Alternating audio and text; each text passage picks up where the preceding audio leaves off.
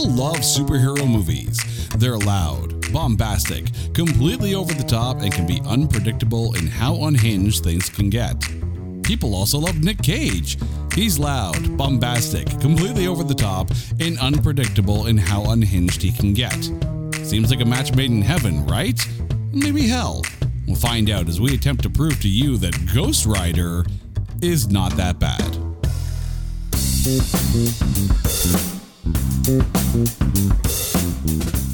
Welcome, welcome, one and all, to It's Not That Bad, the podcast that looks for A grades and B movies. And we are going to get a double dip of fun because not only are we talking a superhero film, but we're going down Cage Rage Road because we're talking 2007's Ghost Rider. And here to join me along this highway to hell is my lovely wife, Carrie. Carrie, how are you doing today? I'm doing great. Ride or die, baby. Ride or die. Where are we riding to and why do we have to die? And can we stop for Tim's along the way? Exactly. Exactly. Um, also now I have Highway to Hell stuck in my head. So, and now you do too, dear listeners. So sorry, not sorry. Um, so when I mentioned to you that, hey, let's do Ghost Rider, what was your first thought? I was like, "Oh, this is a Marvel movie?" because cuz it's really really digging in the crates. It's not one that generally pops up when you think of the Marvel universe because it was pre Marvel Universe, wasn't it? It was. It was. This movie came out in 2007. Uh, Iron Man came out in 2008, the birth of the MCU, if you will.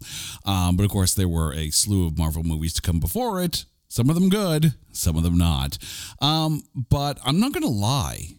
This was a first watch for me. As much as a geek as I am, the idea of watching Nic Cage as Ghost Rider never seemed like a good idea until we had a podcast where we talk about movies that are poorly rated.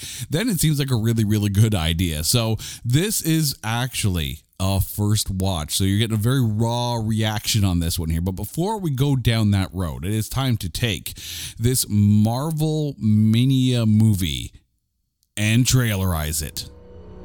It is the year 2007 better known to modern horologists as the year 1 BIM, before Iron Man. It is a dark time when the fate of Marvel movies is left in the hands of people not named Kevin Feige.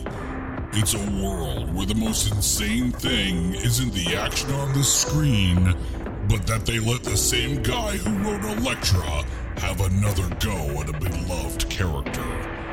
Nic Cage is Johnny Blaze, a man who makes a deal with the devil and gets insane powers so that he can play the character of Ghost Rider. He'll use his cage rage to bring to life the daredevil motorcyclist as he looks to break his blood pact with Mephistopheles by going toe to toe with the son of the devil, Blackheart. So basically, he's dealing with someone else's goth emo brat who has some serious you can't tell me what to do daddy issues. I mean, come on. Clean up your own damn mess, demon boy. Johnny's got jelly beans to wine and dine on. Nic Cage is Ghost Rider. Rated PG 13. Because of course it is. I I would be curious. I'm not gonna lie, I'd be curious because obviously this is you know pre Deadpool, right? This is before like you're really gonna think about going down you know an R-rated movie road. I'd be curious what a Ghost Rider movie rated R would look like. I think it would be so much better if it were darker. Right? It does. It needs a darker tone and it needs a faster pace. Pacing I, needs to increase and definitely like make it darker. Right? Yeah. We we literally need Daredevil and Ghost Rider to join forces with Moon Knight and Blade. That's what we need right now. Make it happen. Uh, but let's get the breakdown of who is actually in this film. The movie stars Nicolas Cage, Eva Mendes, Sam Elliott, Peter Fonda, Donal Logue, and Wes Bentley with a very early career role for Rebel Wilson. It's not her first film role. There was one film before this. Uh, it didn't make much noise, and quite frankly, it wasn't big enough for me to remember what the name of the title is. Also, I didn't write it down. Good host I am, right? Uh, but it's not her first film. It's her second.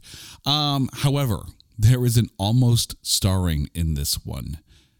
As Johnny Blaze, apparently Johnny Depp was interested in the film, and Eric Bana, who played the first Hulk in the Ang Lee directed Hulk film, uh, was also in contention for this role. Now, I'm going to say this please do not watch the first Hulk film. Okay, just don't. Save yourself. Ang Lee is a wonderful director. That's not the film to watch. But Johnny Depp as Johnny Blaze. You know, I would absolutely love to live in a world where I see that. And then I think I would put Nic Cage as Mephisto? yes. Thank you. You you had the look and the nod of like, please don't make me say Mephistopheles. Right? Right? We're just from here on in, we're just going to call him Mephisto, right? We do not need to injure our tongue in any way by trying to say Mephistopheles far too many times. Uh, also, I'm also the guy who apologizes for messing up names to begin with, so we're just going to call this a blanket statement, and that's why we're saying Mephisto. But Johnny Depp I don't know if I like him in the role. I, I could see him in the role. I don't know if I'd like him in, at least not in that film. I think it would be wonderful. I completely disagree. I would have loved to have seen that. I think if the Marvel movies were in that that that stretch, like that really good second, third phase of Marvel stretch. And if I can just make one request or one wish to this to this list is I would love to see a different director. Well, it's funny you mentioned that because the film was written and directed by Mark Steven Johnson, who also directed Elektra and Daredevil. Like that's something to be proud about. I, I was going to say I can see that. I can see the connection there. right? But there is an almost directed list for this. Stephen Norrington, uh, who directed Blade and the League of Extraordinary Gentlemen, was apparently uh, in line to direct this, but then had to drop out. Now, Blade, Blade is good. Blade's a good film. Blade Trinity, not so much, but that's not his problem. League of Extraordinary Gentlemen. This film, oy, I mean, I liked it. I I recognize why it definitely qualifies for this show, and one day we're going to have to go down LXG Road. Uh, I'm sorry, but uh, it's it's not that bad, but it's definitely not the movie you want to put on your on your you know wall of fame. But there were a couple of other directors that were under consideration. Let me go through this list here, okay? Mike Marcus Nispel, who also directed the remakes of Friday the Thirteenth and Conan the Barbarian. You also had Alex Proyas, who directed The Crow, and we love The Crow. Like, ain't nothing wrong with The Crow. But also apparently under consideration was one Mr. Robert Rodriguez, Oh, that would be fantastic. right? Oh, please make it so. One day. One day. I mean, I could see now. There, there are a couple of different Ghost Riders in comic book lore. I could easily see them trying to bring the Robbie Reyes version of Ghost Rider to the MCU, and it can even star the same person who was in Agents of Shield. I'm fine with that. Let Robert Rodriguez direct that one. That would be cool. Although that being said, you know what? We're gonna geek it a little bit later. We're gonna geek it a little bit later because I ha- I have thoughts. I have thoughts on Ghost Rider here, but but in the grander scope of geekery. Oh dear. Oh, we're gonna get some geek talk going on here.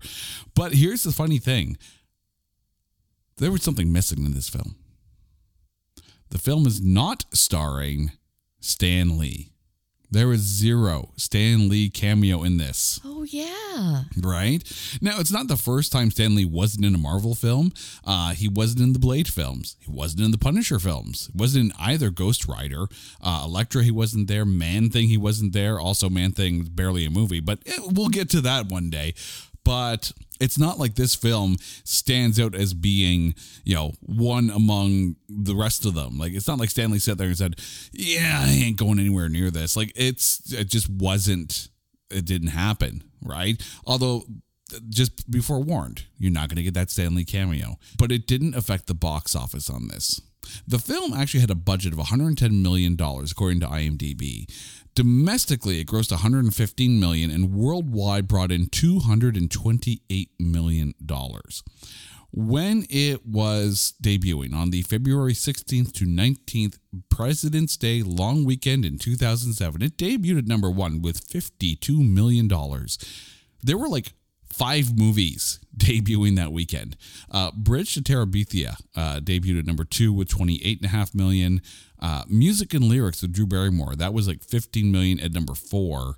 Uh, Daddy's Little Girls was at 13 million, number five, and Breach debuted at number six. So I mean, it's a it's a good weekend at the box office. Of course, you know, long weekends, right? Ghost Rider held on to number one for two weeks. In its third week, it was knocked out number one by Wild Hogs, of all movies. Ugh. Bad, bad movie audience. And Zodiac debuted at number two that weekend. Um, but however, when it comes to the accolades, he says with quotation fingers that you'll never see because it's an audio podcast. Nick Cage was nominated for Worst Actor at the Razzies that year. Now, it wasn't just this film. There was this, there was Next, and there was National Treasure Book of Secrets. All three, same year. So it was basically one of those body of work nominations that the Razzies occasionally does. Yet still, he lost to Eddie Murphy for Norbit. But over at the Saturn Awards that year, the film was nominated for Best Horror Film and lost to Sweeney Todd. Yeah, I don't consider Ghost Rider a horror movie at all by any stretch. I mean, in the pantheon of Marvel films at that time, this was probably the most horror film of them. Nah. I I mean, it wasn't it wasn't even as dark as I would have liked it to have been. I, I would have liked to have seen I think a little bit more frightening scenes.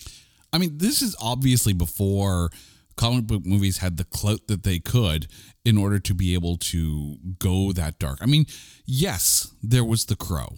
I get it, right? It's a comic mm. book film. It's dark. It's good, right? It proved it can be done. But we're talking Marvel properties. Marvel and DC properties were a little bit more, we need to make the money back. Crow. It, it would have been so fantastic to have seen it um, by the same director.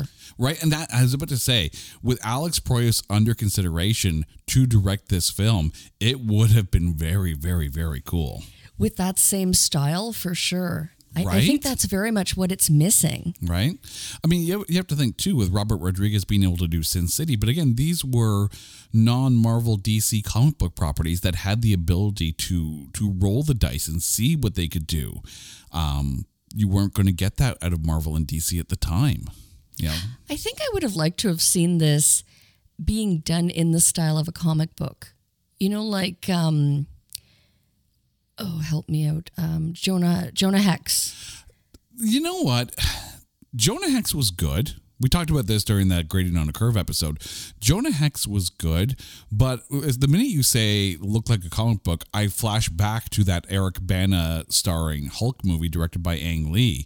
Trust me, if you ever watch that film, and someday you may have to watch that film, my dear co-host, you're you're like, please let someone else come on the show and guest on that one. But Yeah, you, you you didn't sell it very well in the in the intro, so I'm I'm fearing that. Can you, can you imagine going to someone and saying, Hey, sweetie, how about we sit down, have a nice little bowl of popcorn, and suffer two hours of pain for our art? How to lose a friend or a date in five movies or less. Right? Hulk would definitely be up there, right? Wow. Ooh, that's that's gonna be a fun one there. Uh, but also the reason why we're here is the critics. Over at Metacritic, this film has a Metascore of only 35, and then over at Rotten Tomatoes, the audience score is actually 48. The tomatometer, 27%. So I ask you before we get to the breakdown here between audience and critic, right now, before we have our conversation and the breakdown, who's closer to what the to what you feel this actually is? Oh, I think it's such a wide range that I think the Metacritic score was actually more on point, being somewhere right down the middle at around 37, 35. 35, even better. Because yeah, it you know what? The movie as it were is lacking.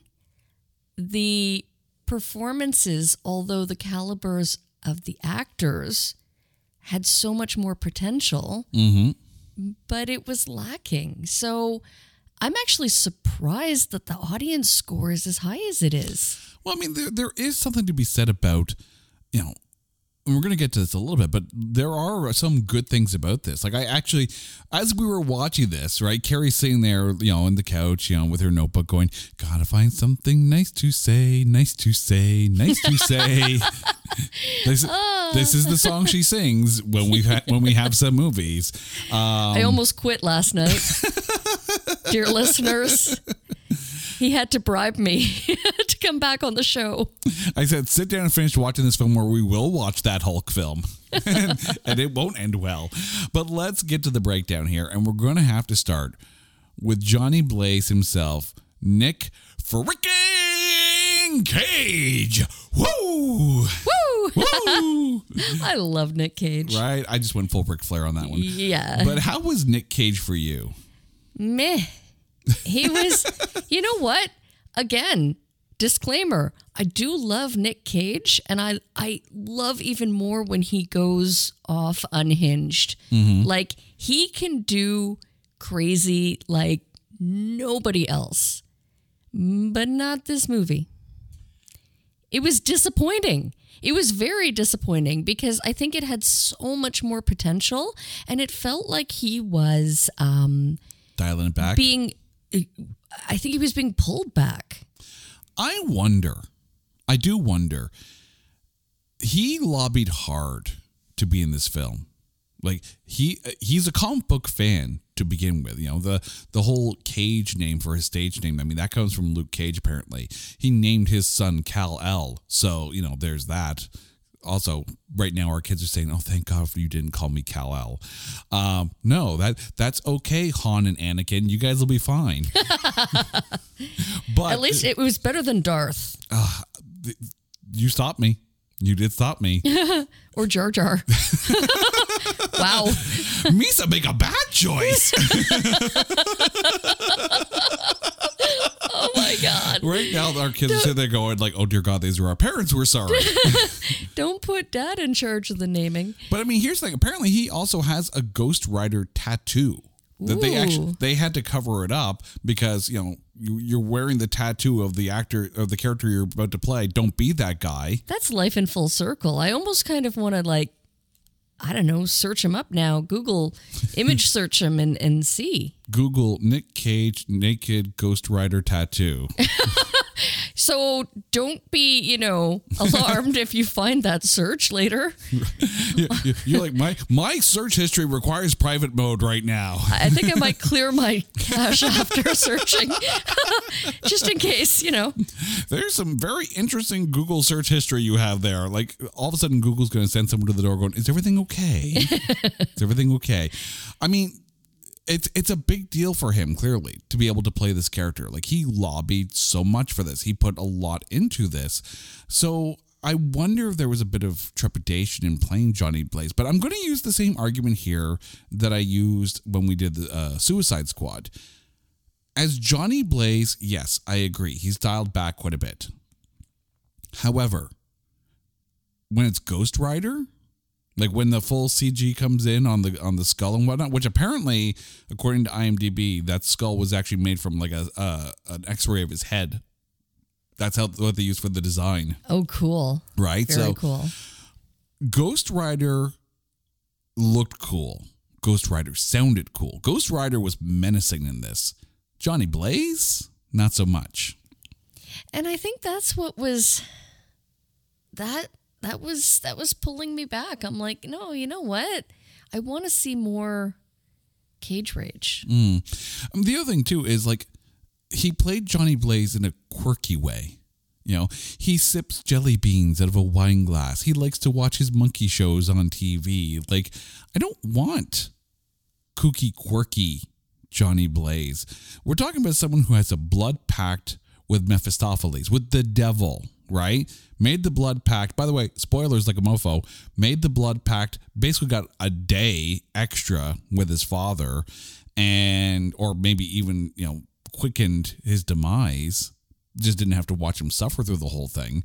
Like it's there's a lot of character depth that could be there, and it was replaced with like almost Sandlerisms right? Remember we, we we've said this before with Adam Sandler films. He'll find like one quirk and like play it to death.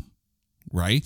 Here it's like, okay, how could how could I make this this Johnny Blaze unique? Oh, he has jelly beans in a wine glass. That's what he does. Like I get the it doesn't drink, gives him nightmares. I get that part. Don't make it odd.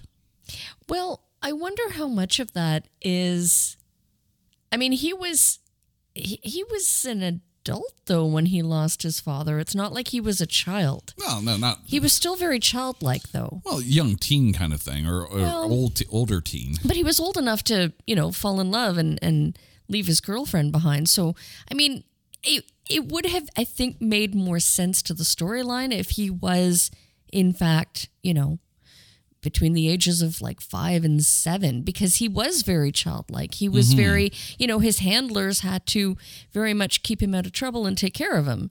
And I think the the girlfriend kind of like, I don't know, maybe kept him on the straight and narrow. I don't know. Like he no, just I, I, I don't, I don't think like he was old enough, right, to be you know riding this motorcycle in this in this performance. Like he he was doing the show, right?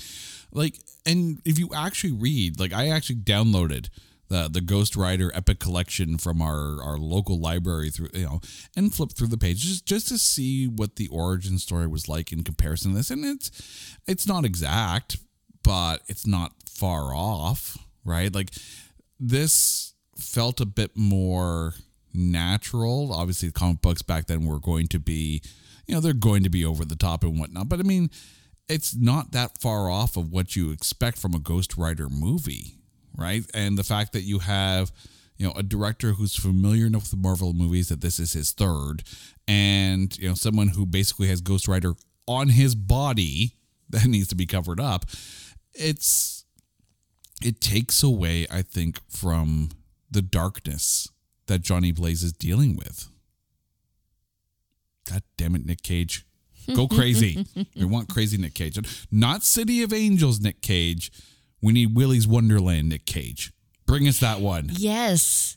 And I think that's what I was hoping for. See, and that's the funny thing because we watched Willy's Wonderland, and unfortunately, it that movie does not qualify for this podcast, so we don't get to talk about that one. It's just that good, friends. You need to check it out if But- you haven't. You tell me, okay, that Nic Cage as Ghost Rider, Yes. right? That's what I wanted to see for sure. Like, um, I mean that that definitely would have it.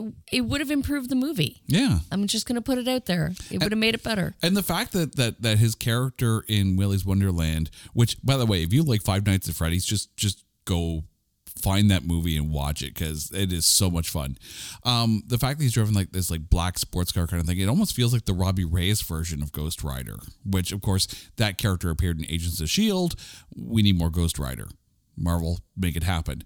Hello, Pantheon podcast listeners. Christian Swain here to tell you more about my experience with Raycon earbuds. Our family now has three pairs of Raycon earbuds around the house, and my wife just grabbed a pair of the Headphone Pros to replace some headphones from a company that was double the price. And yes, she loves them. Now, if you haven't pulled the trigger on a pair of Raycons, or even if you have, but you're in the market for another pair because they're just that good, well, now is the time to check them out because they just launched their upgraded model of the best selling everyday earbuds. With Raycon's upgraded everyday earbuds. Now, you also get active noise cancellation, ergonomic design, and multi point connectivity that lets you pair with two devices at once. New quick charge function, three customizable sound styles, plus awareness mode. Available in a variety of vibrant new colors to complement any and all skin tones. I even have a pair of earbuds in a cool green color. I have tried just about every earbud known to humankind, and these Raycons are fantastic. Seriously, if you've been wanting to check out Raycons, there truly is no better time. You're going to ask yourself why you didn't check them out sooner, and Raycon offers a 30-day happiness guarantee. So, what are you waiting for? Go to buyraycon.com slash Pantheon today to get 20% off your Raycon order, plus free shipping. That's right, you'll get 20% off and free shipping at buyraycon.com slash Pantheon. Buyraycon.com slash Pantheon. Eva Mendes as Roxanne Simpson. How was she for you? Meh. You know what? I think she's wonderful. I I've always really liked her as an actress, and I was super excited to see that she was in this movie as the love interest. But eh, it, there was something. At first, she was, you know, trying too hard to be so cold and uh, you know just like standoffish and she wasn't going to she she was not going to allow herself to fall back for him. Um but i don't know I, I think where i totally lost it was that scene where she's um talking with um with his handlers and she's like but i love him. It's like oh really? That is the most unconvincing I don't know, declaration of love that I think I've ever seen. I'm like, I, I, I just found she is an incredibly talented actress, but what happened? Where, where, where is evidence of that in this movie? Mm-hmm. Okay, can I can I borrow a soapbox here?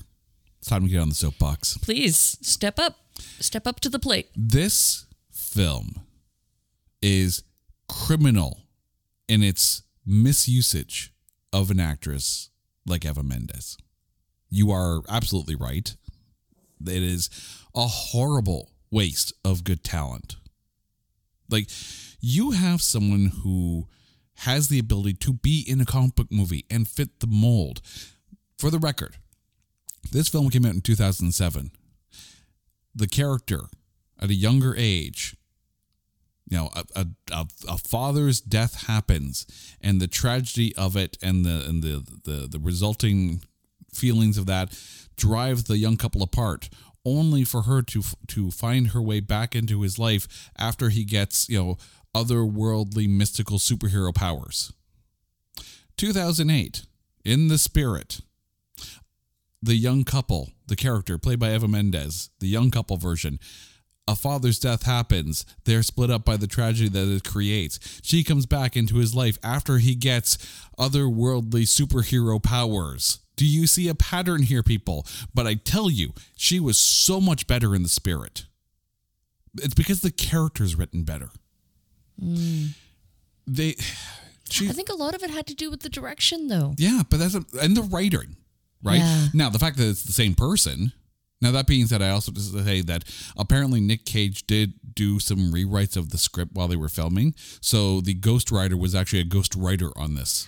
I just, oh, that's that's good. um, but I really felt like that scene where they reconnect, where she's interviewing him. Mm-hmm. It was almost like, I don't know, like was was he hit on the head before I think- conducting that interview? Because I think he was just in shock that it's her. Ugh, I, it was Which, so yeah. overdone that scene. I was just like, "Are you are you okay? Like, Mm. like did that fall off the bike really kind of scramble your your eggs a little bit? Like, because you're just But, wow, but not he- there. But here's where I actually have something good to say about her. Hmm. Okay. And That's why we're here, of course. Exactly. so, as much as this character is poorly written, there is one aspect of it that I actually really enjoyed about her, right? they could have written her to be bitter because he left her, right? Still angry to this day, kind of thing.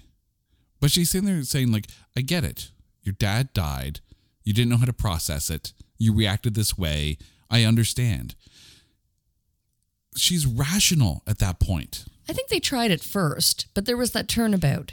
Yeah, no, no, but the, but the thing is, like, when he's you know first talking to her, right, like afterwards, kind of thing, she's saying it's okay. I understand. You don't have to feel bad, right? Like, I get your you know your life, your world turned upside down.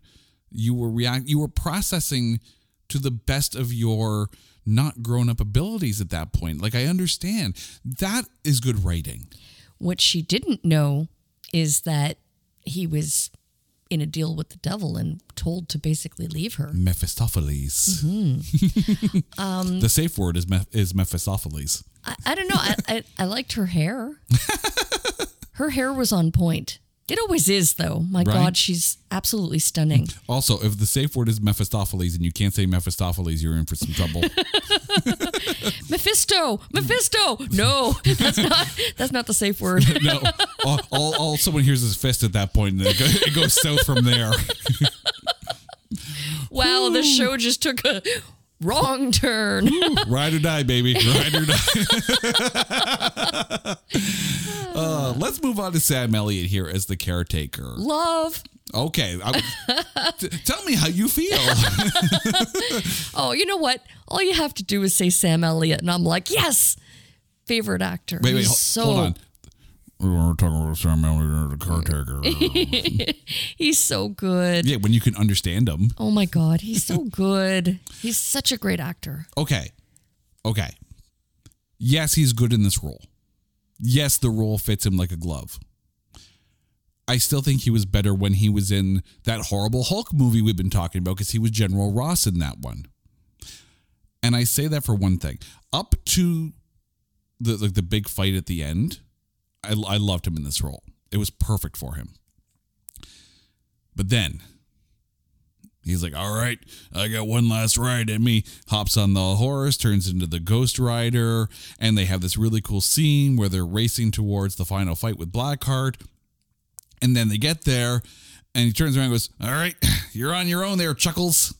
I'm out of here. And rides off and like disappears. Like, like See ya. right? Like I, I get it's a cool visual, but what the f- were you there for? To lead him. Like I, I get he's got to be the Obi Wan for the for for Johnny Blaze. I get that he's supposed to impart the wisdom because he himself also had a pact with Mephistopheles. I said it again, safe word. Um, but then they do this big ride scene. They get to the big fight, and he's like, "F- "This, I'm out of here." I don't get paid enough for this. right? Literally, like, and his little girl like, "All right, I'm out of here. This is the end of the line for me. No, f- yourself." oh, Sam Elliott, we love you, He's a smart man. it's, it's like you had this big build up and then it's like you i'm out of here whew I can't take my ass all the way you know back into the whew movie needs more words gooder words make it happen. But you're right he is quite good in this. Like as that obi-wan-esque type character you know with the same blood pact made with mephisto like you couldn't have asked i'm like apparently you know jon voight was under consideration for this movie kind of thing and was at one point attached but then you know when things got pushed back he had to step away. I'm so glad jon voight was not the caretaker because that would i watched anaconda i don't want that that that character in this movie no it might have been a different character, though. It might have been played differently, but still, yeah don't don't replace Sam Elliott, No. please. no that's sam elliott's an upgrade I was so excited to see him. donal logue who played mac uh you know johnny blaze is like the head of his crew kind of thing the, the best friend and you mentioned him earlier in that scene with uh with eva mendes But I love him. right but but how was he for you He was good. He was good. I really like that. Um, it's almost kind of like he was the brains of the operation. I don't know, which You- which is she, she says with quotation fingers you'll never of- see because this is an audio uh, podcast.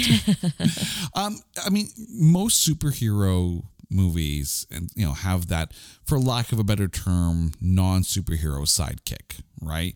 So uh, you're thinking daredevil this is foggy nelson right? This this is the character that that johnny needs He was. He was loyal to the end. He was a loyal friend. yeah and he fit the mold of like pit crew for for a daredevil stuntman right like it's he made sense in this he's he felt right in that role Now, what's the backstory? Were they childhood friends? No, no. I, th- I think it's basically like he's like pit crew. Or was he part of his dad's crew? No, no, no. I, I don't think he was part of his dad's crew.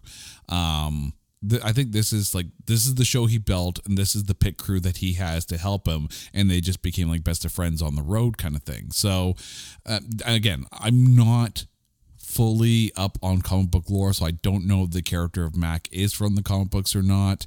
Um, I don't know if it's a rework.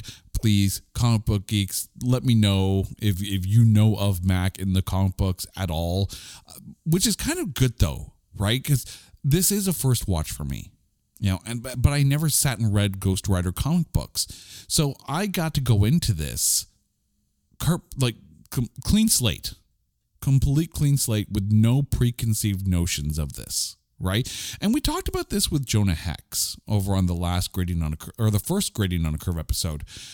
Not having you know the deep love of the character and knowledge of the character and the backstory allows you to be able to take everything from the film as it's presented to you without sitting there going, well, they didn't do this, and when this character and this character is supposed to be a redhead or something like that. No, no, it's it movie good, right? If you go in without those preconceived notions, mm-hmm. right?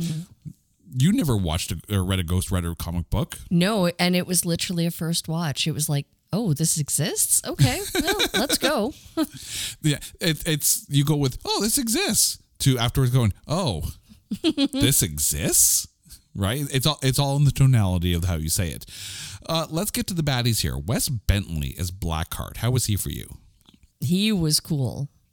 He was very scary. Mm-hmm. now we're not going to get into um, his lifestyle at the time. We are literally just talking about him in this movie because apparently according to imdb um, this was in the middle of a stretch where he was apparently and again we don't know because we, we don't know these people kind of thing. We're just telling you what we read on like you know our research. Apparently he was like heavy into like heroin apparently at the time and he was taking movies so he could buy more. I could kind of see that though, and I think it helped. I mean, he like he was he as far as again completely unknowing of his personal life or his addiction issues, he was really good. He was really scary. Like mm-hmm. after watching it, I was kind of like, "Ooh, I, I just don't want him to come after me because, yeah, he what he was trying to collect like a thousand souls." Yeah, and it feels like, and, and this is this is you know kudos to him on this one.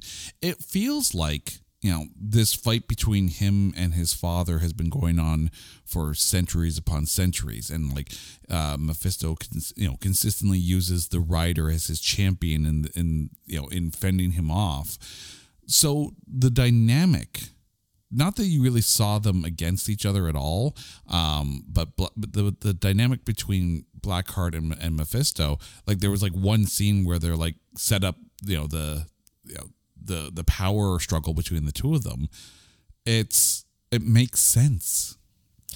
I, I just have a question. So, and maybe I missed something, but the caretakers, the caretaker Sam Elliott was was a Ghost Rider He's a rider, yeah. as well. How how many of them are there? I don't know how many there are in total. Um, But there's more. There, there- I mean, yes, Robbie Reyes eventually uh, becomes the Ghost Rider as well. Like, obviously, and then there's I think there's vengeance in the comic books as well. Like, like there's lore, right? Like, you're you're going to see in the uh, the next Spider Verse film, um, just exactly how many different Spider Men there are. But you know that that's comic books. Comic books are going to comic book. I mean, there's like a Ghost Rider 2099. It's basically whoever Mephisto chooses to be his rider from people that he has a blood pact with. He basically uses the rider as his champion against Blackheart. At least that's the way the movie portrays it. Uh, but Wes Bentley did a very, very good job. And, you know, joke all you want about the, the goth emo look, but this is 2007, and that's kind of where, you know, your, your bad, your darkness imbued bad guys are. But speaking of bad guys, let's talk about Peter Fonda as Mephistopheles. Mephisto. That is not the safe word. um, how was Peter Fonda for you? You know what? I I thought he was great. I thought again, very commanding, very um very solid in his role. Like very believable and frightening. I like the fact that he played it cool. Right, Wes Bentley was was playing it a bit more over the top, bit more you know comic booky, whereas Peter Fonda comes in, it's quiet. He's he's menacing in his presence. Yes, unassuming and mm-hmm. just You know, Yeah. he's not there to yell at you. He doesn't need to yell.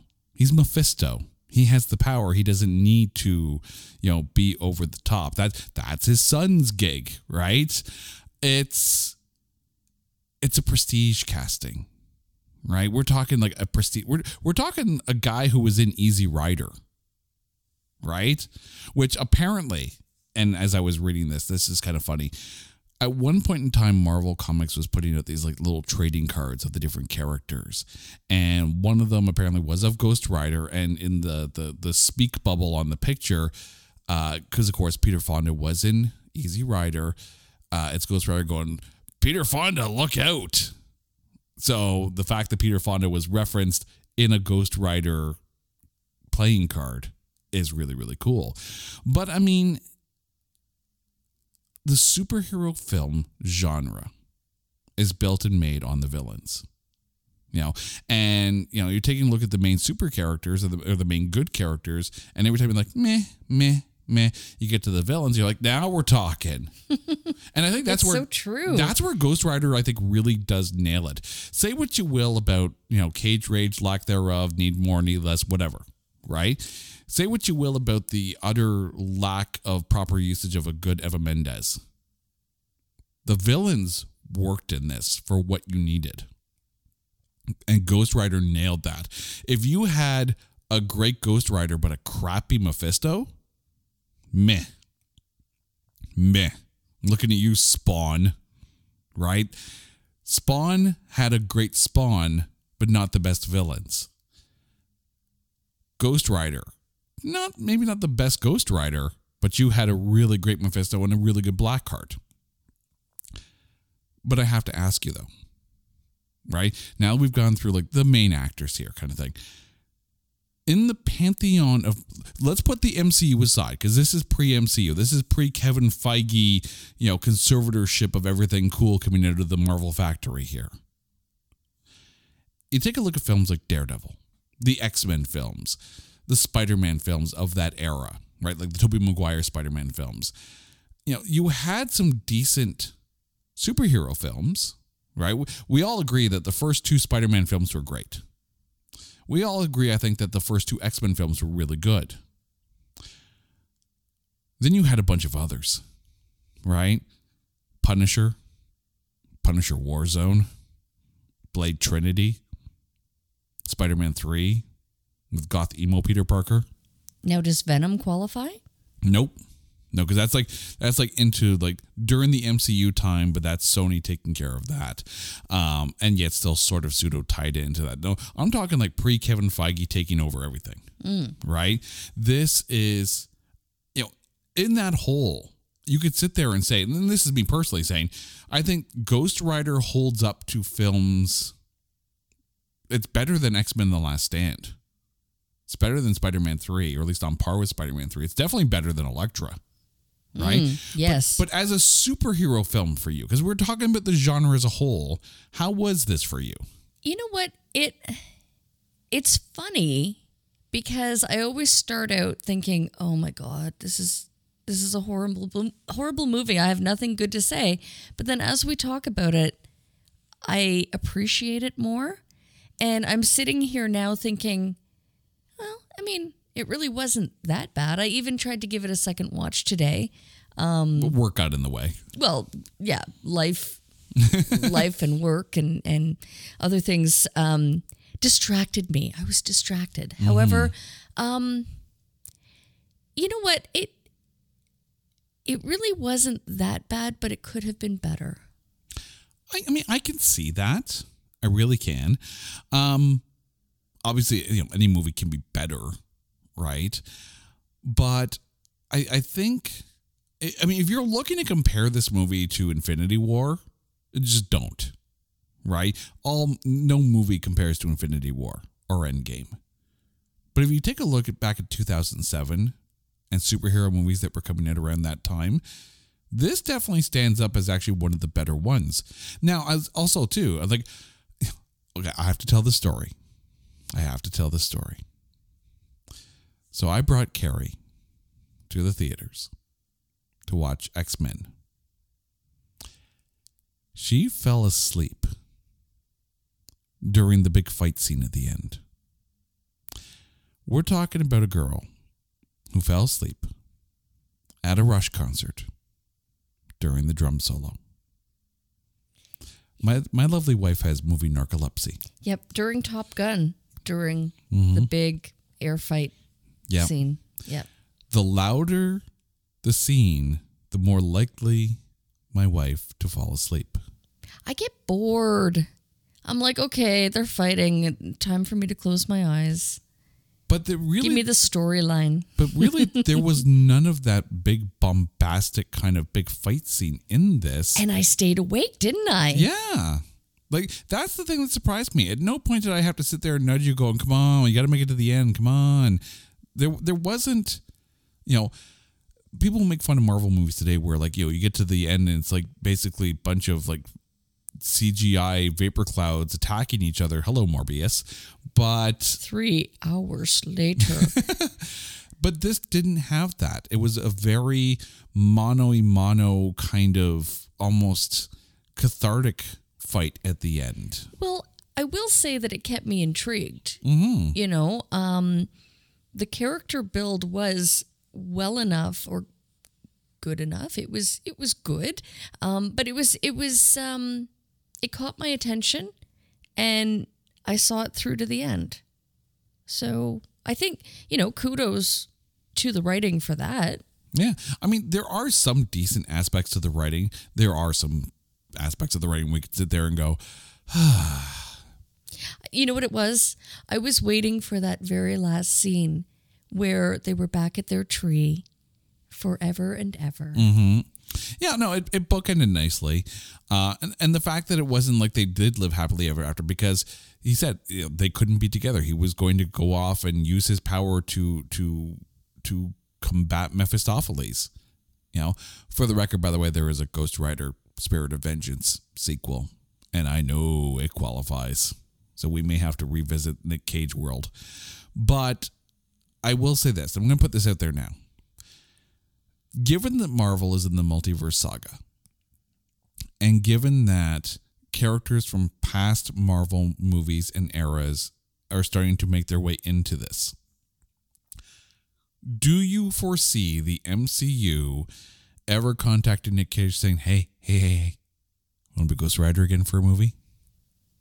I hope so. Would you want to see that? Oh my God. I mean, here's what I want to see I want to see like a Blade Ghost Rider matchup. Well, I, I mean, want- they're they're making Blade now, but not with Wesley Snipes. No? No, it's Why? it's Mahershala Ali. Not bad, but I I like Wesley Snipes. I mean, Wesley Snipes is great, yes, but Mahershala Ali is now the new Blade. But I mean, you you have these characters now where you could easily do a Midnight Suns type film, or at least a, a Disney Plus production, because you got Ghost Rider, you got Blade, you've got Moon Knight. Right, you have all these darker characters that you could. You've got Daredevil back, right? Charlie Cox is back. You could easily put him there, right? Uh, you get Élodie Yung to come back and be Elektra. You could have this Dark Avengers type team up. You know a, a secondary version of Thunderbolts after whatever's going to happen with the the next Thunder or the first Thunderbolts project. So you have these characters that could be put together. I don't know if Nic Cage fits in that, but in a multiverse kind of thing, it would be a great cameo. Well, I was kind of thinking the whole like, I don't know, fighting the devil and having like Blade, who was a vampire, Mm-hmm. right? So Maybe Doctor Strange involved somehow. that could work. I don't know, some Jessica Jones or bring back um, Kilgrave. Oh, Oh, any excuse to bring David Tennant back. right. Although that being said, hear me out. Hear me out. Mephistopheles, as played by Michael Sheen. He could play anything. Oh my God, though, Kilgrave meets up with Moon Knight I'm down with that. in one of the the dream yes. sequences. Yes. because he he was he was very mind controlling, right? It- it's too bad that they've killed off Iron Man because there was an episode of Avengers Earth's Mightiest Heroes where Kilgrave basically took control of the Avengers and you had like Emperor Stark and that would have been cool. By the way, the voice of Kilgrave in that animated series, Brent Spiner, Ooh, right? I don't hate that, but gotta gotta bring back David Tennant. Okay, now we're done our fan cast here for our future, you know, for the Marvel. By the way, uh, Kevin Feige, you're welcome. But Take notes. Right? Ex- sitting there listening to the podcast going, well, that's a good idea. That's a good, that's not a good idea. We'll scratch that one. okay. But before we go, it is time. So, Carrie, who is your MVP of Ghost Rider? Oh, Sam Elliott. Okay. Yeah, Okay. I'm sorry, sorry, Nic. Sorry, Mr. Cage. I'm sorry, Eva Mendes. You were lovely. Um, Rebel Wilson, you were fun. I mean, is she really acting? I literally, I literally picture that's how she is. She Rebel Wilson in Wilson. real life. Yep. like, like if you would meet her on the street, she would be exactly the same character that she was in this. In um, oh, Oh, was is it, is, is it Pitch Perfect or something like that? yeah, yeah. I mean, she she's just darling. I like her. Um, but um, yeah, no, I, I when given the choice, always pick Sam Elliott. Okay. I'm not. No, No. Because I was given the choice. I didn't pick Sam Elliott. no, that's my rule then. Oh well, okay. Um, because I went with Wes Bentley. I I went with the baddie. I went with Blackheart here. Um, I thought about Peter Fonda. I did because he was great in this, but I don't think he was in it enough to convince me to pick him over Wes Bentley. Right, as the son of the of of Mephisto, as basically the I mean, because the scenes where he was taking the souls, right, and basically touching the skin and the the, the term blue, and basically like that that was cool. And there's a lot of good CGI in this. There's some that's not so good, but there's a lot of good CGI in this. That was a very very cool way of of to see him taking the souls and and basically gaining strength from them. So, and Wes Bentley gave a very good 2007 comic book villain performance. Uh, but Carrie, thank you. And I will apologize in advance if we ever have to t- cover the Hulk uh, or Ghost Rider: Spirit of Vengeance or League of Extraordinary Gentlemen. We've mentioned a lot of films on this on this episode alone, where I'm going to apologize in advance if we ever have to go down that road. I'm still accepting apologies for Elektra. we may have to do Daredevil too. That's that's the trifecta right there. Now, dear listeners, you guys know the drill. If there is a movie out there that you think is unfairly maligned or is just so bad that there's no way in heck that we can find anything good to say about it, But say hi to Mephisto while you're there. if you can say it, Mephistopheles. Hit us up on Twitter at Not That Badcast or go to our website, notthatbadcast.com. While you're there, we have a coming soon page. You can see some of the movies that we're getting ready to talk about. So there's a comment section. Drop us a line. Let us know what you thought of those films. Get a shout out in the show. We'd love to hear from you guys. Until next time, she's Carrie. I'm Jay. You guys are awesome. This is It's Not That Bad. Take care.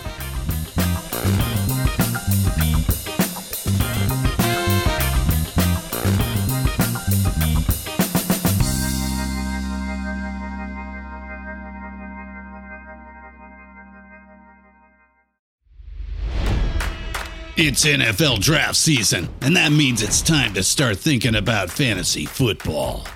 FantasyPoints.com features industry leading experts and prognosticators using proprietary hand charted data to help you score more fantasy points. FantasyPoints.com is the place to go for whatever kind of fantasy football you play. Whether you play fantasy football, daily fantasy sports, or do a little bit of everything, Fantasy Points has the meticulously researched content to guide you to victory.